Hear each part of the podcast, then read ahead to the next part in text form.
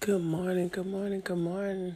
It's a need of love to hate. It just means that I love and I do not hate. God is good. He continues to bless me. My family is blessed. Another day above ground is always a blessing. It is Sweet Sunday. This is the day that the Lord has made. On Sundays, I usually love going to church, you know. And on second Sunday of every month, I used to be in a choir.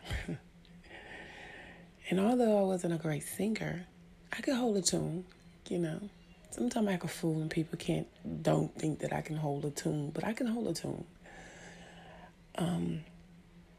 And our choir was amazing. And on third Sunday was it was Kids Sunday. You know, we had the youth choir, it was Youth Sunday. And the youth choir one time, I kid you not, we had almost 50 plus kids, children in the choir. Oh my God, it was so amazing, you guys. It was just fabulous. But I'm going to start my Sunday off with a scripture, just a little verse, and it reads.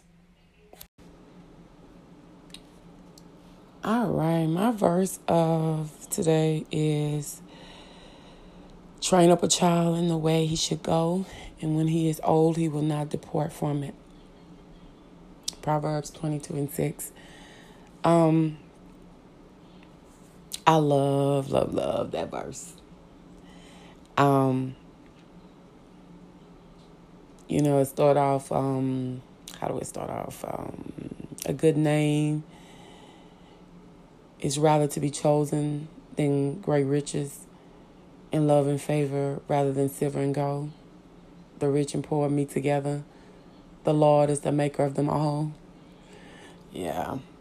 I also like, by humility and the fear of the Lord are riches and honor in life. Thorns and snares are in the way of the forward. He that doth keep his soul shall be far from them. Yes. I love that.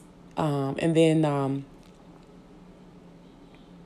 my grandmother, foolishness is inborn in the heart of a child, but the rod of correction shall drive it far from him. Oh my God, my grandmother used to always say that they need to get a rod to your butt. Not to me, but you know, to some of my cousins and stuff, because they never got whoopings. They never got spankings. They never did. Like, they never hardly got corrected. And they would do things. And if one of my aunts or something correct them, their mother would get pissed off and mad about it. And I just would be looking, you know, because I didn't understand, like, what they were fussing about. Because I was a child then, and I didn't get it. I just knew that my aunts are fussing, and they're loud, and it didn't make sense. But then as I got older, and the more older I got, I'm like, why they let their children do whatever they want to do? And I didn't understand that because I felt like it was wrong because we couldn't do whatever we wanted to do.